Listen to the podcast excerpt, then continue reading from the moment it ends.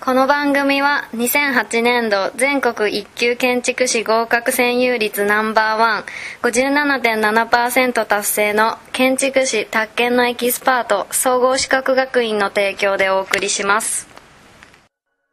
はい、えー、ということで今いろいろ、えー、大御所の先生方にはいあの竹山先生から、はい、流れで言うとここで月足君が出なきゃいけないんです今から行きます。それでねなぜかというと、はい7月の15日これがやばいから言ったら。ああそう。いやともかく。これカットできないから世間オッケーオッケーダメだよ。問題ないよ。だダメだからね。問題ないように言います、はい。ともかく月足君という あのまあ兄弟で僕が教えに来た時にちょうど入れ替えに出ていった人間が今日東北であの仙台メディアテックをあのメディメ仙台の日本一をずっとサポートしてきた人がまあっていう話をあはい言うとの噂ではあありましてやばかったら P 入れときます。カットはしませんが P は入れますんで。これはいいねと。なるほどそう。だから遠藤さんが思想的中心になって僕がまあみこしに乗っかってこれは月足君が頑張ってくれるかというふうに思って始まったのが建築新人戦です。竹山誠先生から大御所の竹山さんからそういう、えーお話ありましたがえー、と月橋さんに今マイク渡したら遠藤さんにっていうことなのでえー、と冷静にまともに話してください。2人が。分かった。2人がまともに話してください。はい、はい。えー遠藤周平さんに、えー今回のおこの企画、えー総括というか、えーあるいは次回に向けて、えーの抱負とかねそういうことを、えーお話ししてください。えー今までの会話でどれぐらい理解をしてもらったかというのは非常に不安なんですが、えーまあ、僕はあの多少、えーこう考えたのは、えー日本の全国にね、えー飛行場はたくさんありますけども、新空港レンゾピアノが作ったこの空港だけがね日本全国で唯一世界に誇れる日本の空港としてのアイデンティティになってます。でそういう意味で関西から全国に発信できるような僕はプラットフォームを作る、まあ、そういう手助けができたらいいなということで、えー皆さんに声をかけました。でその中で、えー竹山さんがあ意気に感じて、えーこの新人戦の委員長を引き受けてもらいました。非常に短期間、えーほぼですね、え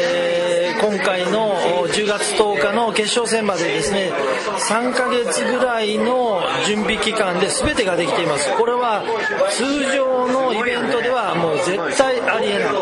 そのありえない中で170以上の応募がありましたこれは全国、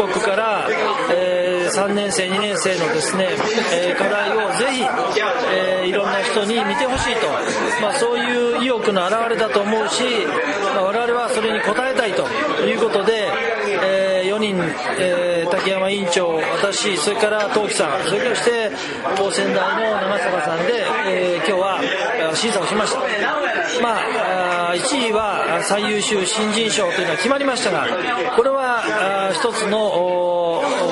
結果です、えーそれが必ずしもですね、えー全てを決定するものではないわけですけども、まあ、ぜひ、えー来年に向けてですね皆さんあもしこの、え建築系ラジオを聴いている人がいればですね一人でも多く来年、えー参加をしてほしいとおそらくねいうふうに思います。かなり増えると思います。えで来年もですね今あ竹山委員長の話にありましたけれども、えー京都で、えー第2回というのをぜひ開催をしたいというふうに考えておりますので。えこの新人戦っていうのはそのこの京都っていうか関西でシリーズ化していくっていうことですね。そうです。いやそうですね。4年生は仙台ならば関西だと。皆さん全国から京都に集まってください。じゃあ名古屋も俺もなんかやんなきゃな。名古屋も名古屋俺名古屋だからなんかやんなきゃない。やぜひ名古屋も考えてください。実はね、先生方に伝えてくださいお願いしますよ。山田さん今ね僕名古屋に現場が一つありますはい。ぜひよ。またた行きますか。やりましょう。えーあ次は名古屋です、えーアーキニアリング店、えー次回は名古屋。ということで、まあぜひ盛り上がるようにあの斉藤先生も名古屋店にも、えー駆けつけますので、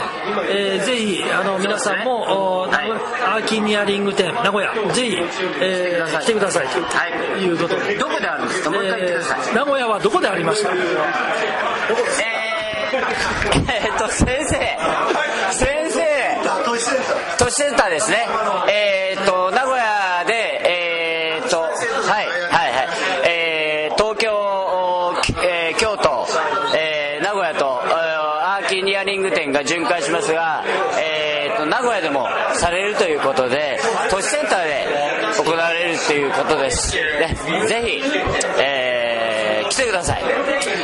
えーということで、まあ、いろんな人から最後、えー最後じゃないんですけど挨拶だね、えーリクエストがあった、まあ、影の尽力者、えー、月安さん、ね、友達の月安さんに、えーまあ、今回のね、え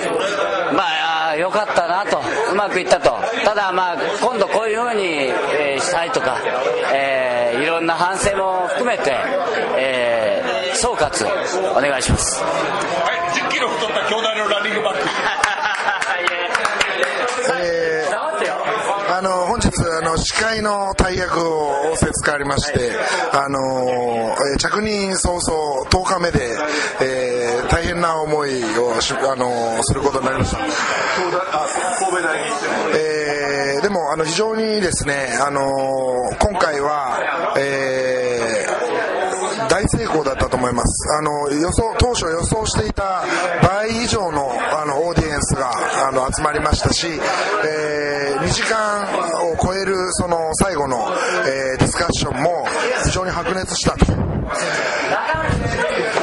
で、えっ、と、まあ、あの、今まで、えーお聞きいただいたように、えー関西の、えーで活躍する、えー先生方、えー建築家の皆さん、えーそういう方で、のイベントは、あの、7月ぐらいから、えー着々と、えー進められてきたわけですけれども来年からはですね、えーこれをぜひ学生の皆さんにも、えー参加していただきたい。でもうあのやっぱりこれは先生のイベントにしていては僕はダメだと思ってます。はい、でこれ生さんのイベントであるべきだと思ってます、はい。ですから、えー今回もえーちょっとまだ紹介してませんけれども、えー今回もいろんな大学から実は実行の、えーボランティアの学生さんが集まってくれました。あの高専あ京都高専だけじゃなくて、えーあのえー宝宝塚、えー造形大奈良女子大、えーそれから向こう側女子大からも、えー来ていただいてます。一応向こう側女子大の先生もこちらにいらっしゃいますので萬田先生。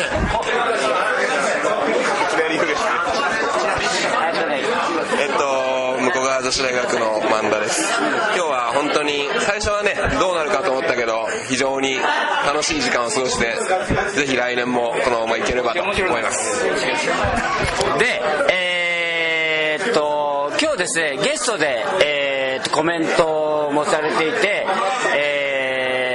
自身の学生さんも今回の新人戦参加、えーいくつぐらい、2つでしたっけ ?2 作品、参加されてましたけども、中村雄大先生、えーゲストで参加してま、いや、えーされてましたが、えー今回は、えー、と先生の立場として自分の学生が、えー出されて、えーまあ、親心とかいろんな立場があったと思いますがその立場で今回の新人戦っていうのをどういうふうに中村さんが、えー捉えたか、えあるいは今後ねこういうふうにした方がいいっていうようなこれ真面目な話えいいですよ。あそこまで中村さん困ってる。ー、あー京都造形芸大の中村です。はい。中村優太先生、あの不動先生の厳しいお言葉ありましたけどまずあの一つ目のうちの学生がかなり厳しいあの判定で、えー、コッパみじんになったことに関してはいいかなと。まあでも本当まあざまあ見ろと思っています。あっていうのはあの今日の公表にもありましたけれどもともすればあの情報量の多さに基づくどこかで見かけたみたいなことがどうも学生の中ではこう理解しれない状況の中でそれをきちっとあの審査員の先生方があの審査していただけたということに関してはもうすごい教育,、えー教育的効果があるかなとというふうに思ってます。っていうのが、まあまあ、まずうちの学生に関する、まあ、コメントですね。で実はそれは大した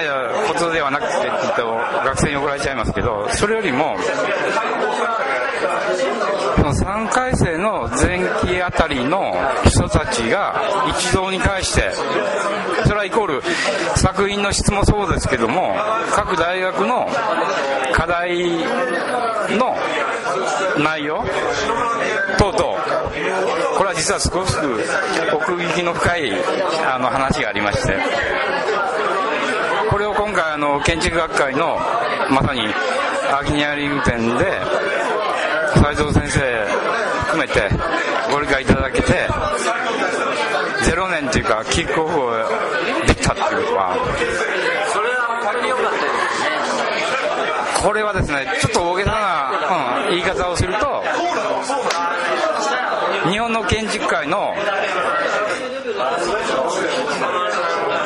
深さっていうか分厚さを高める効果が必ずこの先現れてくるだろう。あの僕もそう思います、ええ、僕も正直驚きました、ええ、まあ今日も本当に300あの会場の中に入りそれも朝早いんだよね。始まりが朝早いにもかかわらずもう本当に立ち見であの超満員でしたよね。でやっぱりこれ見てやっぱりいかに関心学生たちとかね若い子たちえー関心があるイベントなんだなと思って。で僕のね周りの人間に聞いてもあの知らなかったっていう子も結構いるんですね。でこれで多分世間的にかなり広まると思うんですね。えそれで来年からはねこれは本当にすごい仙台をねまあ仙台と同じぐらいの青たがりのイベントに、ええななると僕は感覚としてね思いました、ええ。ありがとうございます。あのまあ、とにもかくにも、まあ、我々こう仕掛けサイドっていうか教員サイドの思惑は、まあ、多々ありますけど、まあ、ここにですね参加してくれていた学生たちのこのこう状況を見るともうこの上なく嬉しくってこれをね、まあ、日本東アジア世界までこう広められるようになればなんて素敵なんでしょう。なんかそんなことも考えながらね。さっきまでね実はあの中村先生は学生の輪に入って結構話をねされてたんですね。で本当に学生たち楽しそうで嬉しそうであのまあ決して今回そのショーに入らなかった子もね本当に満足してるような感じがあって本当に喜んでいてまあ来年に向けてねいよいよえーもっとね、えーがつく、えー会にね、あのなるし、えーまああの段取りされる先生方は大変だと思いますが仙台を超えるようなね、えー大会になってほしいなっていうふうに個人的に思いました、えあのね、今日入選者の人と話してて必ずしもみんな大学内で評価されてないっていうのが面白かったですよね。でいろいろな先生がいて硬い先生もいればそう。でそれが大学で評価されなかったのがこういうところに出てきて入選してね賞を取るっていうのはすごい素晴らしいことだと思うからどんどんあのね来年もみんな挑戦してくれればなと思います。ね。あのもちろんあの建築を志してる日本全国の一二回生の学生諸君もそうだしこれから建築に行こうかなっていうその高校生もそうだ。もうぜひともですね10月10日行くというような、うん、いや分かんないけど。ああ分かんないけどまあまあとにかくまあまああえて言おうか。10月10日京都に行くぞっていうことがあの建築系学生3回生の合言葉になるように僕らも頑張るし君らもぜひとも参加してほしいなと。ということで。すはい、はい、だ僕のね大学の学生も、まあ、知らなかったとかなんかたわけなこと言ってて参加しなかったけど来年からはねぜひ参加させたいと思います。でぜひねえー、賞は取らなくてもノミネートまでね残るように。だからこれは指導教員あのこれはね、えー、4年生の卒業設計っていうのは研究スタインなんだけど3年生までっていうのは普通の授業で行われて設計設計の授業が問われるわけですね。だから僕もそれもやっておりますので設計せず設計教育をやってるその教員としてねあの自分を試すという意味でもぜひ来年チャレンジしてみたいなと。これ学生だけじゃなくて教員がチャレンジしてみたいと思うあのプロジェクトだと思うんですね。だからぜひ学生だけじゃなくて設計をやってる諸君先生いいね。えー、ぜひ、えー、自分の設計教育が正しいのか間違ってるのか、まあ、いろんなことを確認する上でも非常にいいイベントなので、えー、ぜひ来年から、えー、参加してほしいと思います。ということで、えーと、見過ごしていたんですが見過ごしていたんですが我が、えー、建築系ラジオの五十嵐太郎さんも仙台にもか仙台の日本一展にも関わっておりますし、え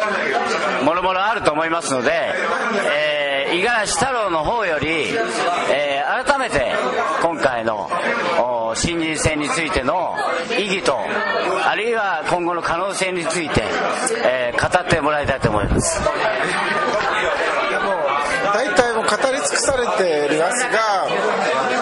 あのまあちょっと前の収録でも言いましたが、まあ、九州デザインリーグが実はもともと卒系と2年3年生とか混成体でやってるイベントがあってで実は卒系日本一の仙台はそこから卒系の部分だけを取り出して純化させたイベントだと位置づけるとちょうど、まあ、今回今日あの京都高専でやったやつはそこから23年生の部分だけをこう取り出してあのちょうど純化させたイベントっていう、まあ、そういう位置づけができると思うんですよね。で正直言ってやっぱ蓋開けてみるまでどんな場になるかとかどれぐらい人が来るかよく分からなかったですあの僕もちょっと今日はあの誕生の場面に立ち会わせていただいてあこんなにやっぱ人が来て盛り上がって、まあ、しかもあの今日の審査もある意味で結構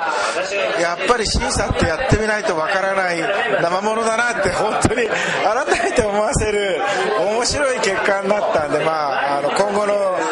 展開っていうか旅立ちがまあ楽しみですね。いや僕はねすごいあの長坂さんってすごいほとんどかぶってて割と硬派な長坂さんの選んだ小学校2つとあの美術館っていうのをとりあえず挙げてというのが、まあ、あの僕の見立てだったんでやっぱはあこれはちょっとあの違う攻め方をしたなっていうそこは。やっぱりねあの新人戦っていうところ我々は意識したんですけど単にこう、えー、設計の作品としてね、えー、いい悪いではなくて3年生の新人というのはそこら辺が非常にあの審査する側から言うと結構大きな意味があったんですよね。いやだからそのまああの違う価値観を出すというのはすごい今回伝わってきたんで、まあ、あのちょっとさっきあの受賞者だけを読んで先に収録をして特にあの優秀賞最優秀って言った彼女にはあなたは審査員に選ばれた恩返しとしてちゃんと成長しなさいとあの言ってきましたけどもっていう感じですかね。あのある意味のね完成度でいうとあの彼らは4年生になっても同じようなものを作るような気もするんです。よねいやほっといてもできるっていうね。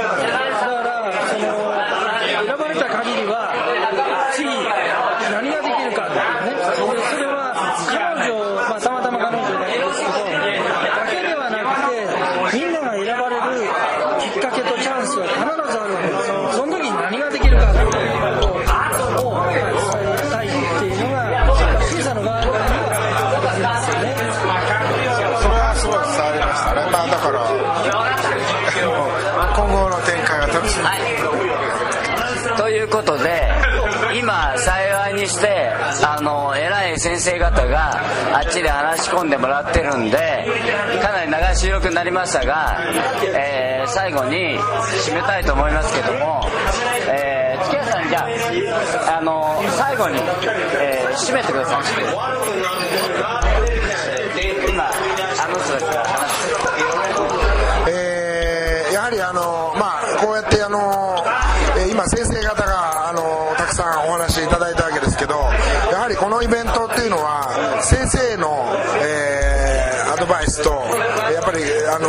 実際に参加する学生さんたちの、えーやっぱり心意気。これであのイベントが大きくなるかならないか成功するか失敗するかが決まると思うんです。ですから、えーまあこれを聞いてて、えー俺も関西に住んでるぞという学生さんがいたらぜひ、えー参加してほしいなと思いますね。はい、えー連絡は、えあ僕まででいいです。神戸大学の調べて。あ、はい。もう、メール送ってきてください。はい、よろしく。ということで締めでいいですか？はい、えーということで、えー大変長くなりましたが、えー一旦この後また別収録するとして一旦これで締めたいと。先生方拍手お願いします